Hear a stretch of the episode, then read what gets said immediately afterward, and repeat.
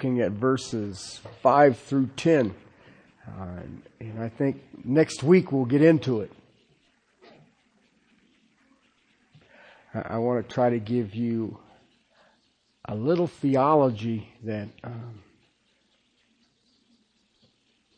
very few people understand. And so uh, I hope that I can, by the Spirit of grace, make it clear to you so that you will understand. Beginning in verse 5 of chapter 12, please follow in the reading of the Word of God. On behalf of such a man I will boast, but on my own behalf I will not boast, except in regard to my weaknesses. For if I do wish to boast, I will not be foolish, for I will be speaking the truth. But I refrain from this, so that no one will credit me with more than what he sees in me or hears from me. Because of the surpassing greatness of the revelations for this reason, to keep me from exalting myself, there was given me a thorn in the flesh, a messenger of Satan to torment me, to keep me from exalting myself. Concerning this, I implored the Lord three times that it might leave me. And he said to me, My grace is sufficient for you, for power is perfected in weakness. Most gladly, therefore, I will rather boast about my weaknesses so that the power of Christ may dwell in me. Therefore, I am well content with weaknesses, with insults, with distresses, with persecution, with difficulties for Christ's sake. For when I am weak, then I am strong. Father, help us to hear this. And Father, as we look at your scripture this day, I hope we hear. Father, uh, as you have continued to unfold this before me, and it seems to be getting bigger and bigger. Uh, I praise you for that. I rejoice when you do those things. But now my heart is burdened. that I may share this in truth with my brothers and sisters, and that they would be strengthened in this. Help us, my King, to stand in the grace that is in Christ Jesus and understand what you're about. In Christ's name, amen. How is there power in weakness? That is an interesting question if you think about it. The weaker I am, the stronger I am. Sounds like pop psychology. Okay? I, I, don't, I don't know if any of you have ever noticed, perhaps you have, maybe you're not. Life tends to be painful. Okay? I remember years ago, I think he was a rabbi. I'm not, I'm not sure. I believe he was a rabbi. He wrote a book. Now, I don't know whether he sold a lot of them, but I remember seeing the book. And the title of the book was, Why Do Bad Things Happen to Good People? Okay, that was the title of it. I think he was a rabbi. Okay, but you know what? When I thought about that as I was in my study, I thought, you know what? That really isn't the right question. The right question is why does bad things happen to everybody? I mean, that's the true question. And the answer, I, see, I, this is why I don't write books, because my book would be one word. Life. okay? Listen, I, you may not understand this, and you may not know this, or you may not pay attention to this, but you are in a fallen world with a whole bunch of fallen people. How good do you expect it to be? Okay, but now think about it for a second. The thing that causes you and I our greatest stress is when we are in trials, troubles. Yet the Lord Jesus himself said, in this life you will have tribulation. Okay? In his high priestly prayer in John 17, he said, if the world hated me, you're up. That's paraphrase. Okay? They will hate you. James tells us, count it all joy when you fall into various trials. Just doesn't, doesn't feel that encouraging, does it? It's sort of like, hey, yeah, Lee, I'm glad the sun's out. Life is painful. And it doesn't really matter what we do. It just goes from pain to pain to pain. You'll get a little breather every once in a while, but uh, for all intents and purposes, if it ain't one thing, you know, I was thinking this week that I just went through, and I was like, I don't know that I would wish that on a person. When I got done with it, you know, I mean, I cruised through yesterday, and when I left the office yesterday afternoon, I just, I said, I, this is stupid. I mean, it's, you know, and then you say, well, Terry, you're teaching on suffering. Shut up, I'm reading it. Gee whiz. All right? But one of the greatest pains that we will ever feel is that that comes from people. I had to go into the doctor's on Friday. I found myself uh, very short of breath, doing absolutely nothing. And, and I spent Thursday night coughing. Uh, just was, by the time Friday morning came, I was tickled to death. Yahoo, the sun. And so I decided I'd go into the little emergency care center thing. And sure enough, I go in there and they do the poke you in the ear and the nose and, and all the rest of it. And they test me and I've got a pneumonia again in my left lung. And I'm like, well, hallelujah. And then, of course, they all want to tell me, you know, this, that, and the other. You know what? Can you just make it go away? You know, well, how are you going to stop doing this? I don't know. I was thinking death. You know? then I'll never have pneumonia ever again.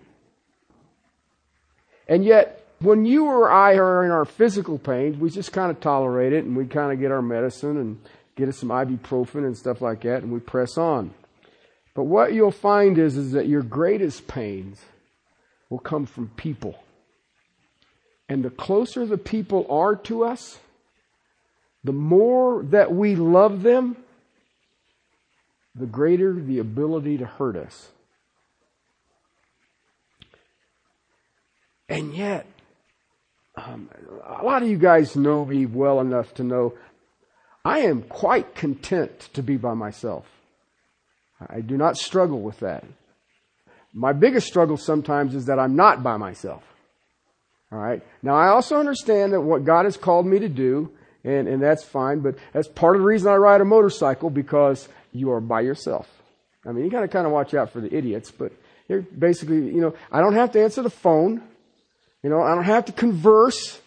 You know, uh, you know, people like to talk to you when you're driving on. I don't have to talk. If I'm going to talk, I can talk to myself. And it's very uneducational. Okay? But one of the things that I do know is that God has created us, God has designed us for relationships. God did that. And in the process of these relationships, He has grown some of them to be intimate. Now, I can say, okay, here's a man and a woman, they become husband and wife, and that's not what I'm talking about. I'm talking about once you step into the spiritual realm of a relationship with another individual, there is no more intimate relationship. Because now you're dealing with the eternals. Right? This isn't, you know, would you like flowers for your anniversary? No, man, we're talking about are you going to get into pearly gates before me or after me? But we were designed that way. And because of these intimate relationships, it makes us extraordinarily vulnerable. Now then, in our context, the writing of Second Corinthians, this is where Paul is when he's writing this. He's in a very vulnerable, intimate relationship with the Corinthian believers and the Apostle Paul is hurt badly. Okay? Understanding that this is the fourth letter that he's written to him, he's already visited him twice since founding the church in his first time. Chapter 7 of this letter, he said that he was depressed. of what was going on. If you go read 1 Corinthians, you can say, yeah, I would be too. He was in his deepest personal disappointment. He was in his deepest personal pain because he was being betrayed by the Corinthian church and he loved them deeply. He had been with them over 18 months, teaching from house to house, day and night. And yet they had fallen under the influence of false teachers who had lied about the apostle Paul and they began teaching false gospel. They began teaching lies. How do I, I know that? Well, in 1 Corinthians, you can see it. They were promoting sexual immorality. I'm pretty sure that Paul never taught that. Okay? A man had his father's wife. Okay? And he says, even the pagans don't do that. And you boast on it. So they had bought hook, line, and sinker the error. They had counterfeited the spiritual gifts. They were corrupting them. Their potlucks were the rich people who didn't have to go to work would come and eat all the food, and then the people who got off work when they came, there was nothing left. They would get drunk at the Lord's table. All right? I'm thinking that they've got some error in their theology. What do you think? And the church had betrayed him. And they were buying the lies, and Corinth had turned from the Apostle Paul and actually embracing the false teacher. And I hate to break the news to you, that crushed Paul. Absolutely crushed him. Okay? One of the things that I probably admire the most about the Apostle Paul, and, and I hope at some point to arrive at a position that he was, was his overwhelming, passionate love for the body of Christ. Because there was nothing else on the planet for him. That was his. That was it right there. Nothing is, in, I got nothing else, is my love for the bride of Christ. Verse 7 of this chapter 12, we see that there was given to him a thorn in the flesh, a messenger of Satan to torment me.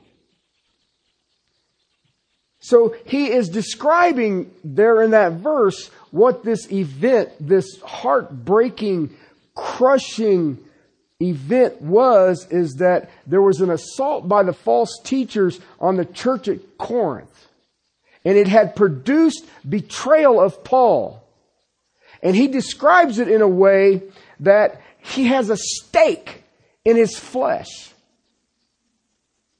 that came from an angel of Satan. Now, I know as a pastor, I have had to deal with people who have betrayed because of lies. I know how much it hurts. And I know that there's just a lot of times there's uh, nothing you can do about it. Why? If a person is following demonic teaching, what are you going to do with it? How are you going to do that? Okay, and what I mean by a demonic teaching is it's a lie. I don't care what it is. You know, I watched the church in, I guess it was the late 80s, early 90s, probably early 90s, bought hook, line, and sinker psychology. And I kept saying, I went to school for this. It don't fit the Bible. Anywhere. You can't make it fit. If man can fix himself, we don't need a cross.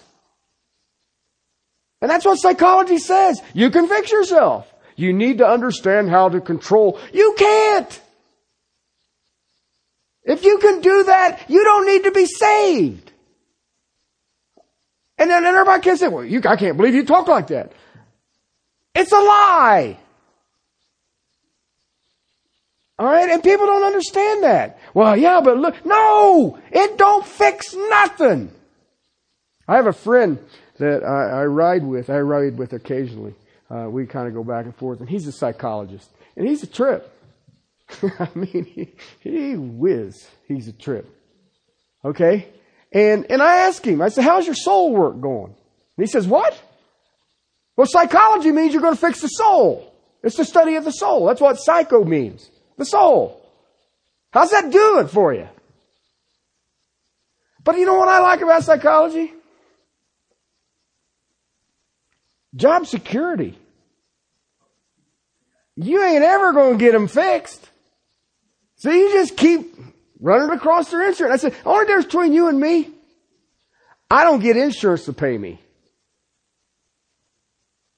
And God does my work. But see, you can get little things. You know, we think about, well, Antichrist and goat's head soup and weird stuff like that, and that's Satan. No, man. Satan's religion is humanism. You've got to understand that. The Satanists embarrass him.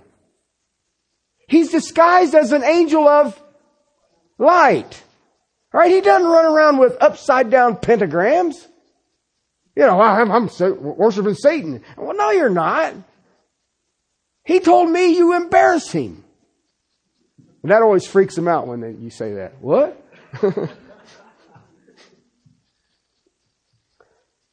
Paul had been betrayed. And the betrayal was so hard, so painful, that it felt like a stake in the flesh. And it was a messenger, an angelos, an angel of Satan. Because as a pastor, as a believer in Jesus Christ and the authority and the power of the written word, there's nothing greater than people who go to a lie. There's nothing that can hurt you more. Nothing. I don't care what it is. It was, this was being done by a demon, and these false teachers were following demonic teaching. And its effect on the Apostle Paul was to torment him, to buffet him, Paul was personally tormented by a demon that was in the process of destroying the church in Corinth. Okay? Listen. Very cursory study of the Apostle Paul. You would understand that Paul loved God so much, he did not want to see God dishonored. You would also understand because he loved the gospel so much, he didn't want it misunderstood. You will also understand that because he loved the church so much, he didn't want to see her torn up and divided. Because he loved those in the church, those people so much, he didn't want to see them fall to lies. Brothers and sisters, you are bombarded by lies every moment you're awake. And you can be bombarded by lies from other believers. For the Apostle Paul, that love was like a stake being driven through his flesh. It was impaling him. I mean, if you think about it, we looked at his sufferings in 23 through 27, far more labors, far more imprisonments, beaten times without number, danger of death. Five times I received from the Jews, five times I received from the Jews 39 lashes. Three times I was beaten with rods. Once I was stoned. Three times I was shipwrecked. A day and a night I spent in the deep. Frequent journeys and dangers from rivers and dangers from robbers and dangers from countrymen, dangers from Gentiles, dangers from city and dangers in the wilderness and dangers at sea dangers from false brethren. I have been in labor and hardship through many sleepless nights, in hunger and thirst, often without food, in cold and exposure. And those were his external, a partial list of his external sufferings. He had been in this church for over 18 months. And you know what? When I read 1 Corinthians, it says, You were lacking in no spiritual gift. If you read the history of the city of Corinth, I will use Socrates. It was his favorite vacation spot because you had bare chested women climbing poles and spearing pigs. What a place. And um, It used to be that if you were promiscuous, they used to call that to Corinthianize. That was the city of Corinth, where God says, I will raise up a church by the Apostle Paul. He must have truly been happy for them 18 months.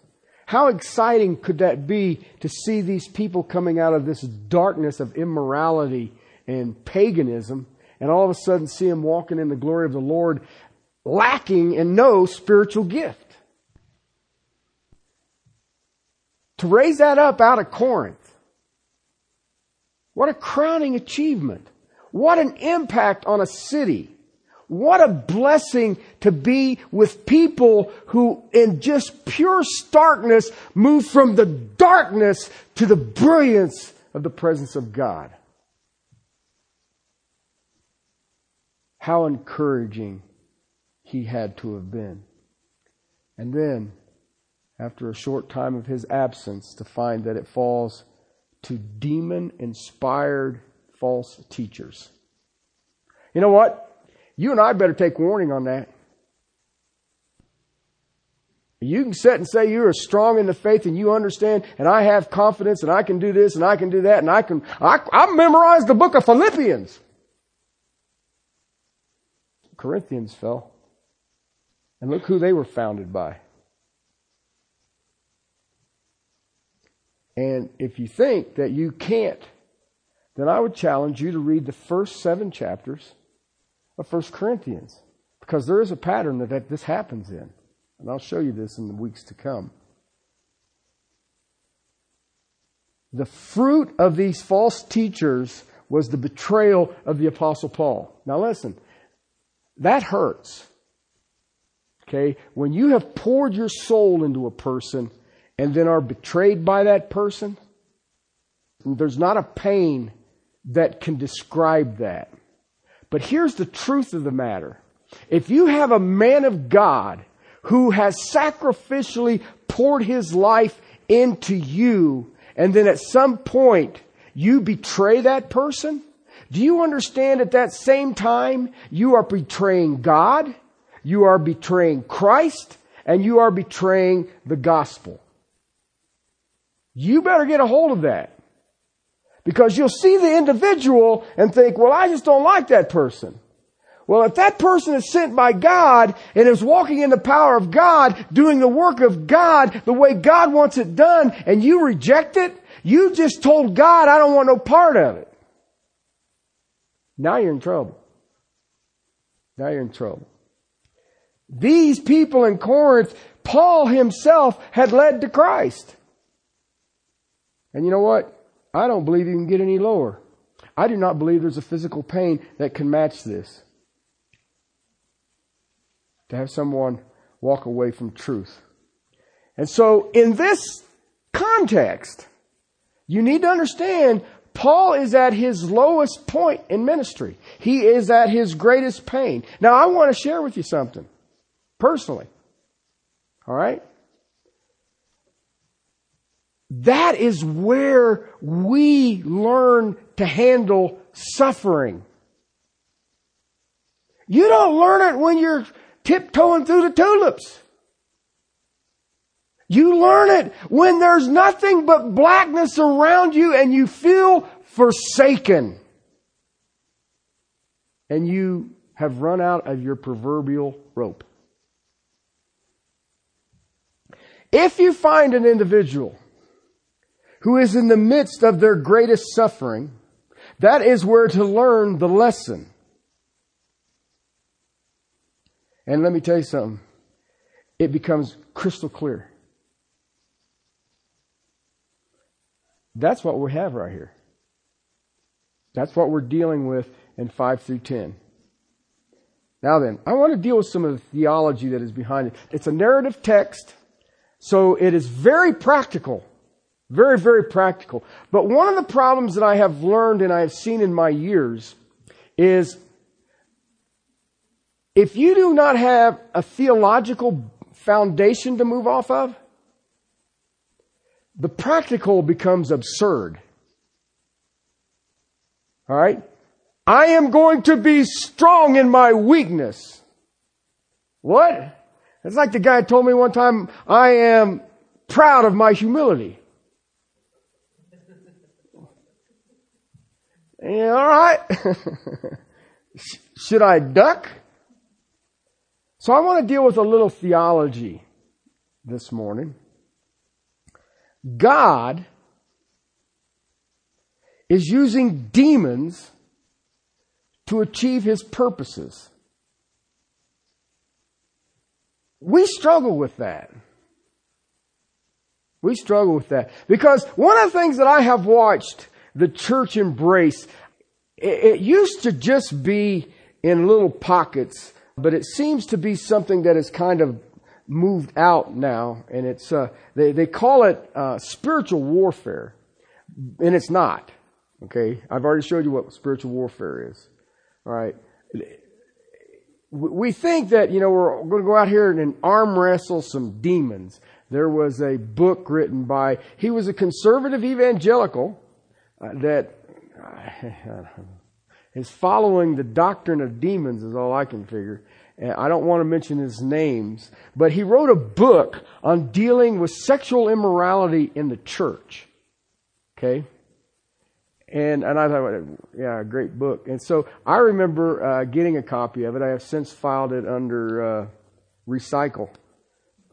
And, and you start into it, and it talks about how men and women can, can cheat on each other in the church. He's talking, this is focused on Christians and why it did. And then I think it was in chapter two or chapter three, he introduced me to succubi and concubi.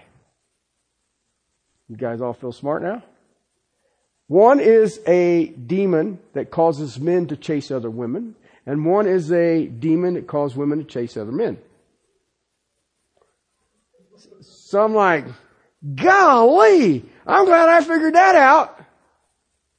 All right. And this book was published and everybody's saying, did you read it? I said, no, I got far enough into it to say I ain't reading it. Okay. Cause you just, you just kind of, that's stupid right there, buddy. That's like saying Flip Wilson. Does anybody remember Flip Wilson? The devil made me do it. I mean, you know, I was behaving myself and pizzam. Okay. And yet that's what we, you're up against right now. You don't know it. People are actually walking around saying, you know, I cheated on my wife last week and it's that stinking demon. Go tell your wife that and you'll see another demon. okay? That's silliness. I, have never seen anything like No, I know what that is. Lust of the eyes, lust of the flesh, pride of life. In one of those orders. So I want to show you demons you know that, you're not going to believe this. Demons have absolutely no authority. Did you know that? They don't have any authority. And God has used this and done this a time or two. Let me give you one that we miss. Okay, we all know Job. Okay, we've read Job, and I've daggone first two chapters and the last two chapters, and you can throw the rest of that book away. Okay. God's in heaven. And the sons of God come up, and these are angels. And among the angels is Lucifer, Satan. All right? And, you know, last week I made a joke and everybody thought I was, you know, he's just being funny. No, I'm serious. Satan is Arminianist. Okay? Listen, here, here, what does that mean? An Arminian believes you can lose your salvation. Satan believes he can cause you to lose your salvation. That makes him an Arminianist. Okay? Now don't go run and find you a Methodist and tell him that. But, um, Satan believed that he could break saving faith. Alright? And if you look at the first chapter, you'll see that he was, um, doing good. And uh, about verse 6, he says, Now there was a day, and the sons of God came to the presence themselves before the Lord, and Satan also came among them. And the Lord said to Satan, From where do you come? And Satan answered the Lord, and said, From roaming about the earth and walking on it. The Lord said to Satan, Have you considered my servant Job? For there is no one like him on the earth, a blameless and upright man, fearing God and turning away from evil. Satan answered the Lord. Here's the Arminianist. Does Job fear God for nothing?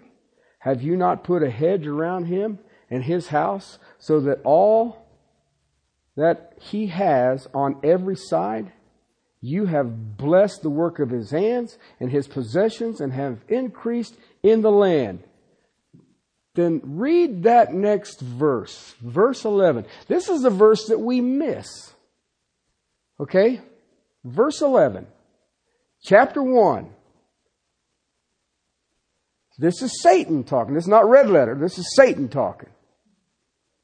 Put forth your hand now, touch all that he has, and he will curse you to your face. Did you read that? Who was against Job? When his kids were all killed, his stocks were all stolen, all of his buildings burned down, and he had a nagging wife. Whose hand was against Job?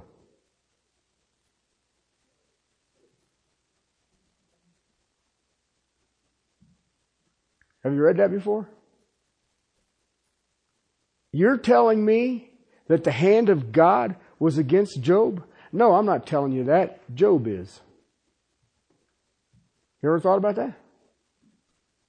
Wait a minute, he was blameless and righteous. But see, Satan wanted to show God that saving faith wasn't permanent. And God showed Satan that he was wrong. Satan didn't believe that salvation could last. It's only good when people are being blessed. Anybody seen that in this day and age? They're all happy with Jesus until something goes wrong. God used Job to prove it was permanent. That salvation from God could not be destroyed. Listen, Job didn't know why he was suffering. Read through it.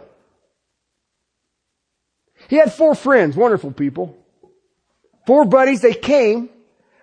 He had lost everything. His wife has convinced that Job should just curse God and die. Alright? Lost it all. And then he breaks out with these stupid sores all over himself. And he's just sitting there in pain and agony and heartbreak.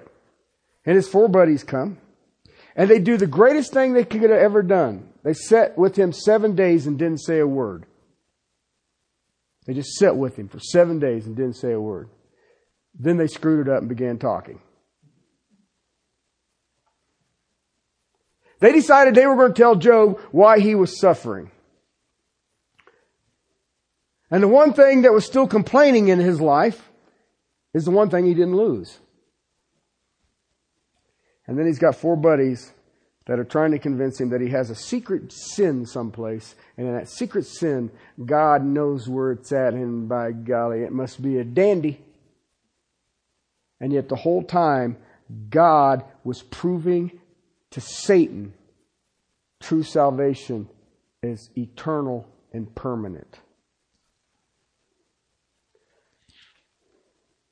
You know what is amazing in this whole letter of Job?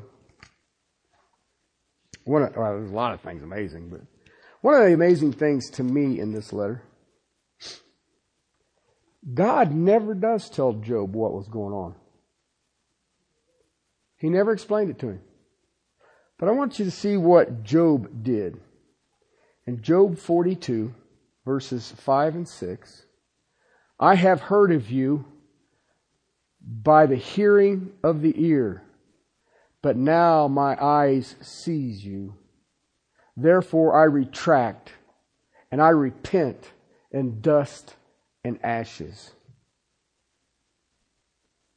42, 5 and 6. God, I've never seen you as clearly as I have seen you in my suffering. Read on down there. God blesses him right out of his blooming socks or sandals. All right? Now my eyes see you, and I repent in dust and ashes. You know why? That suffering part of Job that was instigated by Lucifer was a spiritual highlight for Job. Anybody want to sign up for that one? I didn't hear any amens or nothing. All right, we'll move on to another one. Luke chapter 22. Luke chapter 22. Verse 24 and following, there is a dispute among the disciples on who will be the greatest in Christ's kingdom. Okay? Who will be the greatest in Christ's kingdom? I wonder what would be the motivation behind having that discussion. Anyway, drop on down there, verse 31, Jesus speaking to Simon Peter. It was funny because his original name was Simon, and Jesus called him Peter. Okay? And that was his spiritual name, Peter. Okay? His temporal name was Simon. And if you ever watch Jesus speaking in his conversations, go check this out. You don't, you guys think I'm making this up. You go watch him inter, interact with Peter. If Peter's acting fleshly, he calls him Simon. Okay, if he's acting spiritually, he calls him Peter. And then every once in a while it says, Simon Peter, I don't even know what you're doing. Alright? So when you read this part in verse 31, he says, Simon, Simon, what were they doing? Who's going to be the greatest in the kingdom? That would be the Simon part of Peter. Alright? Simon, Simon, behold. If God talks to you and says, behold, get ready. Behold, Satan has demanded permission to sift you like wheat. But I have prayed for you that your faith may not fail. And you, when you have turned again, strengthen your brothers. Okay? Now you want to know why they called him Simon? Read the next verse. But he said to him, Lord, with you I am ready to go to both prison and to death. You know what that is?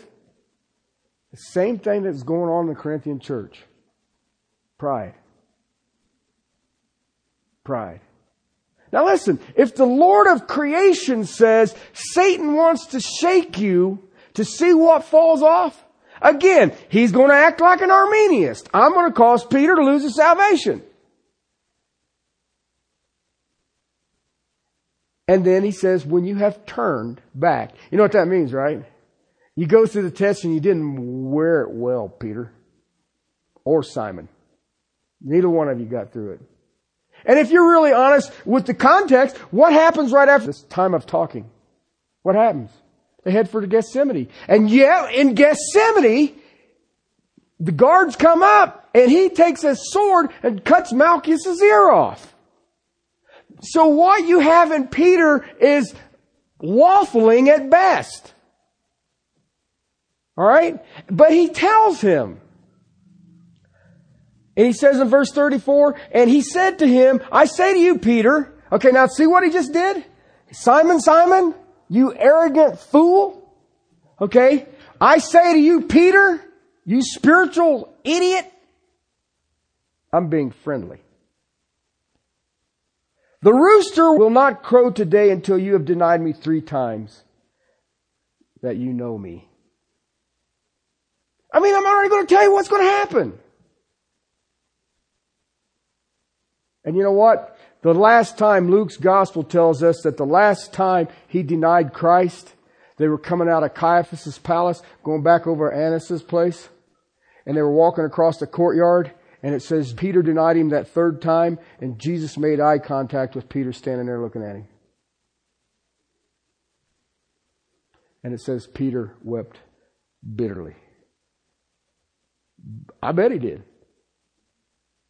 I bet he did. I mean, we all say, hey, you know, Peter was hanging around.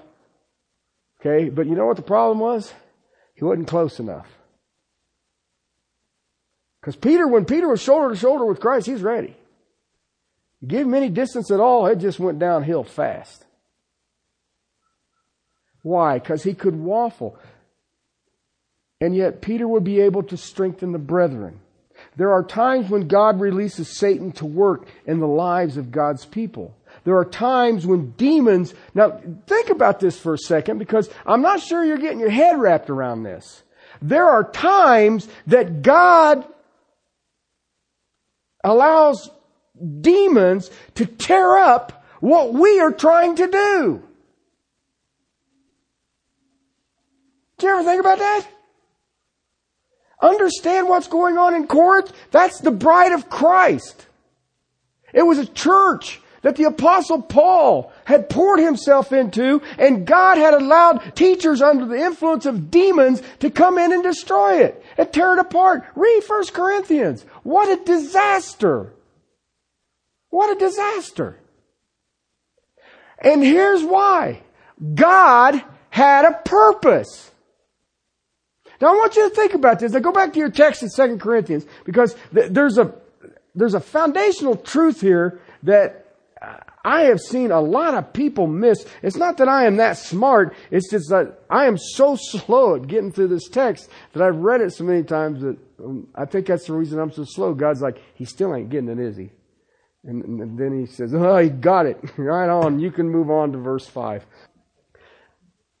If you go look at 1 Corinthians. Okay? I am of Apollos. I am of Cephas. I am of Paul. I am of Christ. And there's divisions, there's schisms among you. All right? What causes that? Pride. Pride. So you know what you have in Corinth? A very arrogant church. Very arrogant. They were so arrogant that when false teaching came in, they couldn't see it. They had no idea to see it. Let me tell you something, brothers and sisters. If you're dealing with pride right now, you are as susceptible as any of the Corinthians ever were. If you allow pride to master you, false teacher can take you by your ear, flatter you with your great ministry experience, and lead you to a place that is so dark you can't even believe you ended up there.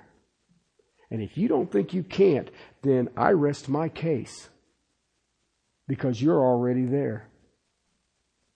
The day you think you can't be led astray is the day you think you've arrived. And if you think you arrived, you're in a seriously bad place. Because God has a purpose. Why did God give Paul this torturous pain?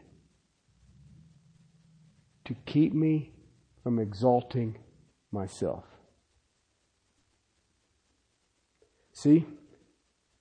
Paul, it is so amazing to me that God had a purpose in Paul's life and ministry.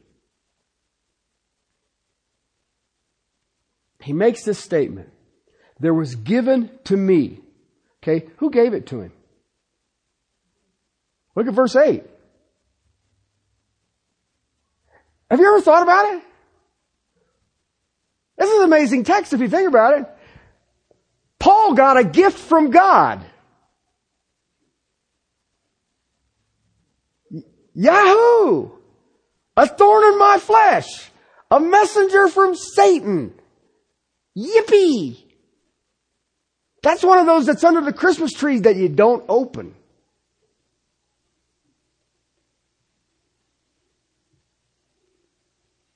The assault of this demon through false teachers was from God. God allowed Paul to be hurt, to be hit where it hurt the most. His love for the Corinthians, His love for the bride of Christ, His love for truth, His love for Christ, His love for God. And he was seeing it assaulted by demon influenced teaching. Because, see, you and I all kind of have it in our mind. God sends good angels, and they take care of me. And I have, I have nothing but good experiences. Because Jesus loves me, this I know. Right? Unless your name is Peter, Job, or Paul, or Jesus.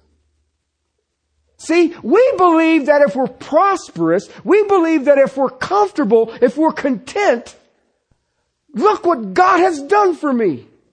And I mean, we will even be crass enough to every once in a while thank Him for it. Thank you, Lord. I am so thankful. The problem is it's not biblical. Never has been. Look at history, people. Please go look at history. God's chosen nation in Babylonian captivity, Assyrian captivity, Egyptian captivity, the Philistines. Look at them today. Look what the Nazis did. That's prosperous, comfortable, joyous. And yet, what? I remember reading Spurgeon wrote a book called uh, Lectures to My Students. And he says, why is it you deem you should be lifted on the shoulders of men and hailed as a hero when they carried your king out on a cross?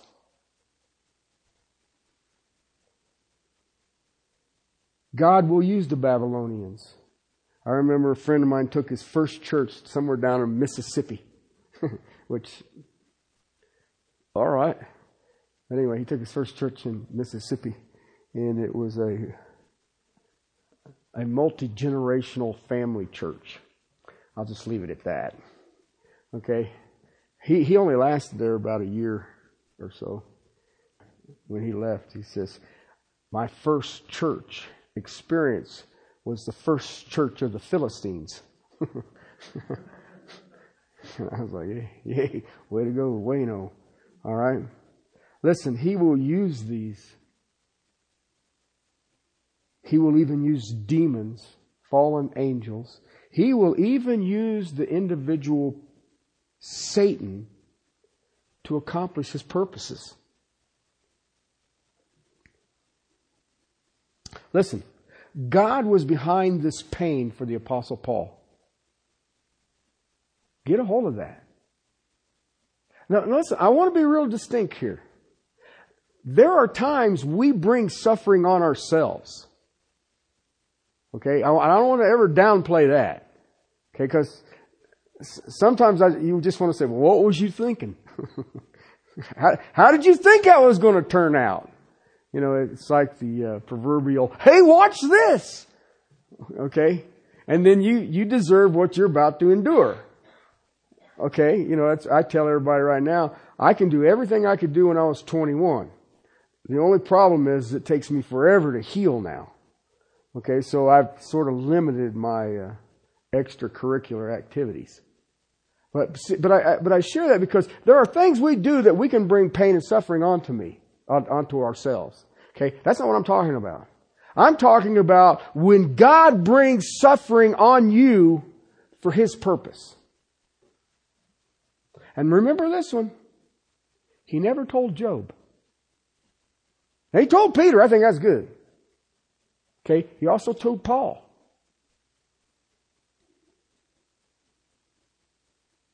God was behind this terrible mess in Corinth. Okay, now, I, my next thing that I always go through is why? Why would Paul have to endure this? Now listen, I want you to think about this for a second. The little Damascus Road problem. What would you do? Okay, now you, what would you do if you had a zeal for a religion? And I mean you was eat up with it. And I mean you were going to do everything you could do for this, this practice that you were in. And you weren't going to be deterred whatsoever. Nothing's going to stop me. Nothing's holding me back. This is my priority. My top 10 things is all this. And that's what I'm going to do. Then you're on your way to fulfill your little plan. And God shows up and says, You're wrong. I don't know about you, but that would seem just a tad bit humbling. Okay? I mean, you're like, what? I'm wrong. Great. Yeah, you're wrong.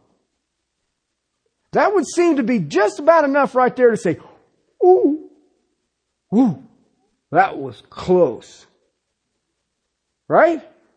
And yet here we are, and the apostle Paul has a thorn in his flesh to keep him from exalting himself. he was going to teach Paul some lessons that he could only teach through his deepest pain. Through our deepest pain is where you and I will learn our most profound truths. Five lessons that we really need to learn on suffering. And, and God teaches us amazingly through pain. I'll close. We'll pick this up next week to reveal our spiritual condition, to make humble, to draw to Himself, to display His grace, and to perfect His power. But I will share with you something that has been pounding on me for months now. Proud flesh will be humbled. Go read Revelations when the birds are feasting on mankind. Proud flesh will be humbled. If it is not humbled, that flesh does not belong to Christ. Got it? If he's willing to put a stake in the Apostle Paul to keep him humble, you believe you can get away with it? Let's pray. Father, thank you for your word. Thank you for my brother Paul. Father, there's a, an anticipation I have to see him. And Father, I, I know I'll be overwhelmed by heaven, but this man in his humility is willing to admit that he struggled with pride.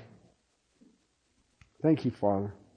Thank you that you do bring suffering to help us, to strengthen us, to prove your faithfulness, and Father, to grow us into the image of our Savior and Lord Jesus Christ. Help us, my King, my Lord, my Savior, as each of us, even in this room right now, are probably dealing with some kind of difficulty. And yet, Father, your grace is sufficient, for power is perfected in weakness. May we see your power. In Christ's name. Amen.